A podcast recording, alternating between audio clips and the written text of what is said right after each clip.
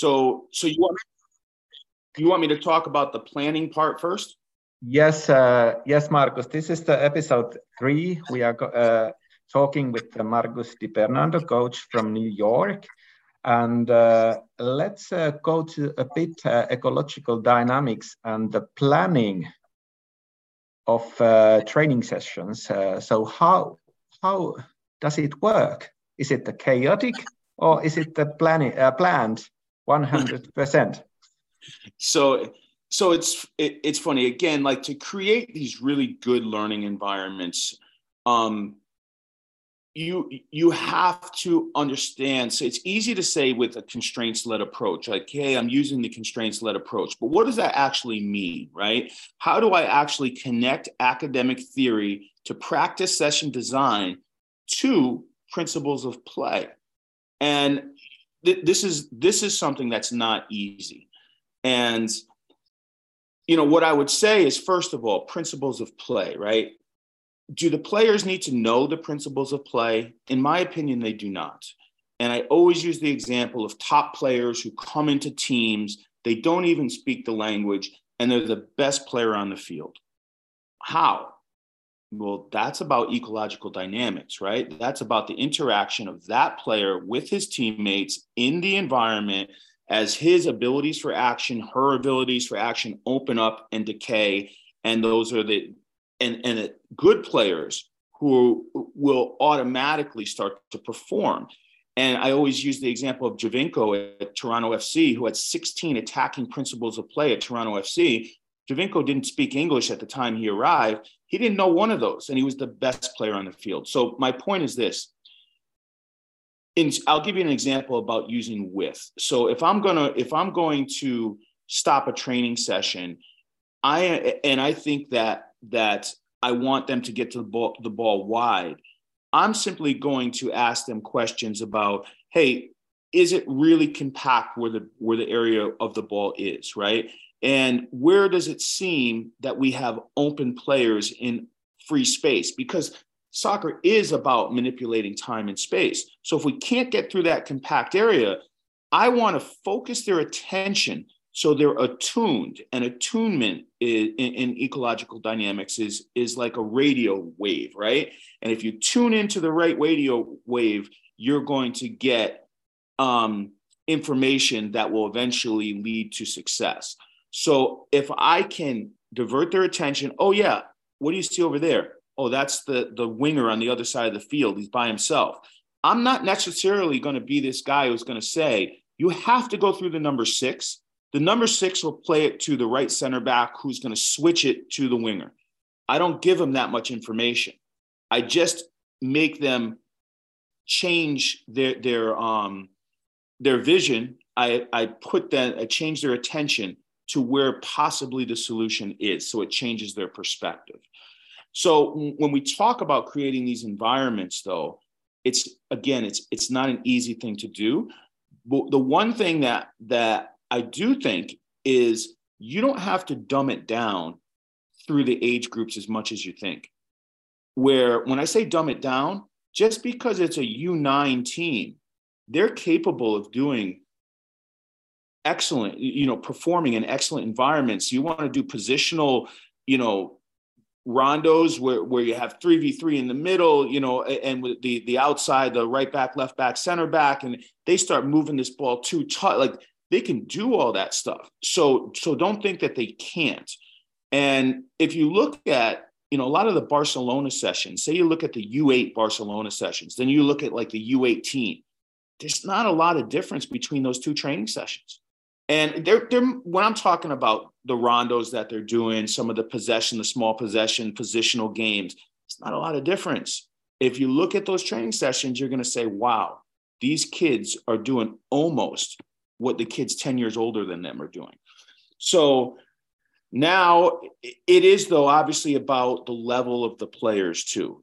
You're going to have to adjust your constraints to, you know, depending on when I say constraints, you can, constraints can be task constraints, they, they can be individual constraints, the environment, you know, whatever it is, whether you want to make the grid bigger because they can't operate in that small space, whether you need to have an extra player or plus player, whatever these things are to give you a little bit more success and consistency you know that's how you adapt for for the levels. And obviously i teach through the game model. So 4v4 game model might be your your six and seven year olds. And then maybe the, the, it might go into eight year olds who knows? And then the, the eight and nine year olds are doing 7v7 and then eventually graduate to 9v9 at like 12 and 13 maybe you go to 11v11 so my training sessions focus on the you know the exercises are within their their numbers that they're playing in so it, uh, it's uh, you adjust the numbers and uh, also adjust of course the space a bit. You, you can do you can do so i'll give you an example. If we're doing a a 7v1 one touch exercise in the beginning of practice and the kids can't do it in a 10v10 grid we might make it 15 by 15 and once they get that in real time oh they're having a lot of success let's walk it in a yard let's walk it in another yard. I'll adjust everything on the fly. Um th- that's that and for me that's like you're a creator. Like you're you're you're an artist as a coach. You, you have to go in and if it doesn't look right let's change it right away. And for me so this feedback loop that we talk about right? It makes it hard for me to plan past the next practice because I need to see what's going on, what type of environments they're being successful in, what type they're struggling in, and then we build from there. So I don't have a three month plan, a four month plan, a 10 month plan. I don't have that. I operate in the moment and, you know, for that week, like I said, with my, with my, with my youth teams and, and even with my older teams, if you the blue day is complexity. We could be working in smaller grids. We can be working in non-game model stuff. The next that, but there has to be a day with the real dimensions and the real game model, and then the game on the weekend. College team's a little different because we train five days a week. Now, the other thing that we're talking about here is I haven't even mentioned workload. Like from a physical perspective, obviously that affects how you're going to design your exercises because if everything is game based right it takes a lot of effort physical effort. And here's the other thing that people don't really take an account for as you get older more so if it's going to be really game representative your trainings there's chances for injuries. And i want to avoid that as much as i can the chances for injury especially like a day before a game two days before a game. I want to I want to avoid those types of injuries. Um, for the kids, the kids are more adaptable. You know, kids can run around like crazy. Those the, the, I don't worry as much about workload. But and when it comes to a physical season, then obviously you have to take care of the body and every physical trainer has their own ideas about periodization through the years and i mean through this through the season through the months and you know when they become fatigued and they overreach and they overtrain and then the chances for injury go up. So all those things are, are taken into account. Uh, one thing is uh, I, a little bit now uh, argument against ecological dynamics. Mm-hmm. so uh, it's a nice theory but nice theories uh, tend to have difficulties in practice. So this kind of a theory is that uh, okay, uh, interaction between the uh, player and environment is the crucial. Yes, but I think also the planning has crucial role. That you have went through the whole uh, sessions, for example, and this kind of a game plans, and not just uh, reacting to the environment. But uh, is it a nice theory, or is it the nice theory which has also, with this nice in practice is a nice.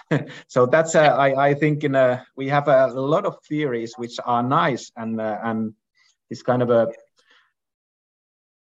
it seems nice, like a beautiful cake. But when you when you break it, so the cake is not inside fulfilled. But uh, nevertheless, this is a little bit argument that uh, how do you how do you put it uh, the beautiful uh, or the nice theory to the beautiful practice? Yeah, I mean, for me, I'm not saying like, will I plan the practice ahead of? Yes, I will. But I've been doing this a long time, so I have the tools to step in and change things right away if I if they need to be changed. And but this all comes down to the theory of the whole. And we don't have to break things down into these little pieces and turn them into these little drills for things to have meaning, for kids to start to really learn and transfer that. So I mean, I would even argue that tactical periodization made by Victor Frade, the whole thing is based upon keeping things in the whole. But when I really look at the way most people interpret tactical periodization, they are breaking these exercises down into things that, for me, aren't the whole and they are not easily transferable to the 11 v 11 game. Everybody always goes crazy when I say that. Like, how could he possibly say this, Victor? And I think Victor Frade is amazing. He's a brilliant guy. What he did was just an amazing theory on tactical periodization. But for me, I often think it doesn't take in the random chaoticness of a real soccer game into all those training sessions and tactical periodization. That's just my opinion. Um, but again, in in ecological dynamics, it's game based and it's game representative with real information where players are making maximum meaningful decisions on the ball and they're training to become flexible problem solvers on the field. And i think that's massive. And we, when we talk about flexible problem solvers i mean we give the example of the mountain climber who's got really strong hand grips when he perceives the mountain, he looks for the handholds. If you give him mittens, the mountain didn't change, but now he's got mittens on his hands. Now he has to perceive that same mountain in a different way, looking for foot grips where he could put his feet to climb the mountain. Constraints ultimately don't change the soccer field, but they change how the player perceives the solutions on the field. And that's that that's a big deal for me. Uh, one thing, uh, what is interesting, I'm interested in information and information, how you uh, take it. Information uh, depends on, of course, your age, your experience. So, what is the right uh, amount of information to players? For example, game plans and session plans, and uh, so I think uh, it's varies a lot with the age groups, and you have to keep also this kind of a be afraid. Uh, do not put too much information to players because they cannot handle it. but what is your opinion about the ecological dynamics and information, uh, and also the age groups? So I'll give you examples. So if we're going to play a, a, a way, it could be four v four, it could be seven v seven, uh, you know, six v six plus keeper, whatever you want to talk about so we put three zones, right? Three lanes. The outside backs have to stay in the outside lanes. The center back, two center mids, and striker in the center lane. That's a 6v6 game model, right? The coach no longer has to tell, get wide, get wide. The lanes, the constraints that the lanes have built does it for them. So there's you created the environment and the constraints and the interaction between the constraints and the players become the teacher. Now, the defensive team, if the ball's in the wide lane, have to shift over to fill only two lanes, leaving the far lane with no player on the defensive team. Now it's defensive compactness, right? So now the constraints are teaching defensive compactness to the defending team, and it's teaching how to create width to the attacking team. You should always work in the whole. So you're not just working the attacking team, you're working the defending team. It's the whole. That's what ecological dynamics is. So, information, I think the biggest mistake that people make is that verbal communication is a good form of learning. It's not. People don't understand, and there's no way to put words into this type of meaning. For them to experience it in constraints, now that's a whole new form of, of learning and comprehension. It's real.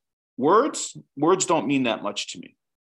And that's just one example of how to use how to use constraints. So for me, you could use constraints to teach attacking shape, defending shape. You can or you could just make these complex environments that these players have to solve to overcome um, you know, to manipulate time and space. There's different ways you can use constraints, but I definitely do use them to teach directly the game model.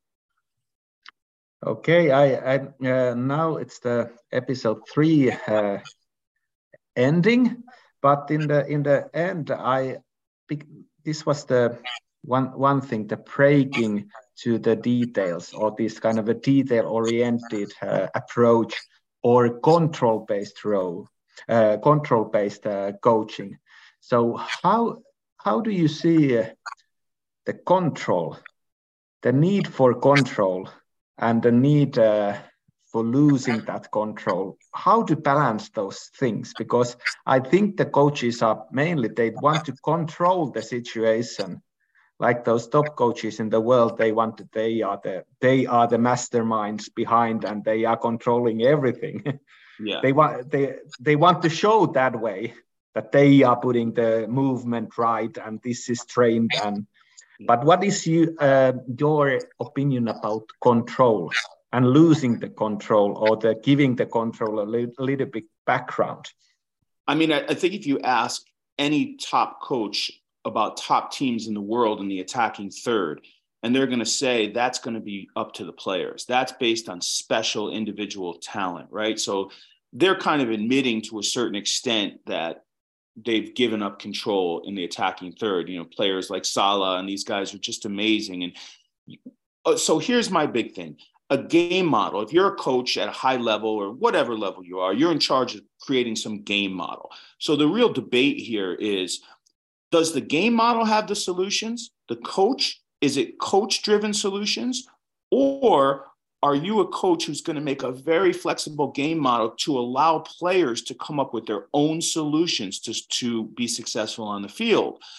And, you know, when we talk about individual affordances, Messi, I cannot tell you what he's capable of. I can't tell you what every player on my team is capable of in every situation. It's impossible. So, as a coach, I want to give them the freedom to make their own decisions. Now, I, I, when we look at Pep Guardiola's positional grid, I use that grid in my training sessions. I love it. It's a grid of intentions, though. These are the intentions. However, if you're a player with different abilities, because everyone has different abilities, can you bend and break those intentions? Absolutely, you can and it depends who you're playing against and it, you know all these factors but i am i often think that coaches egos are so attached to their self-worth and who they are it's hard for them to give up control and i think that's that that's part of unfortunately a problem in coaching is we we have to understand that none of us are, are jesus in a sweatsuit and none of us are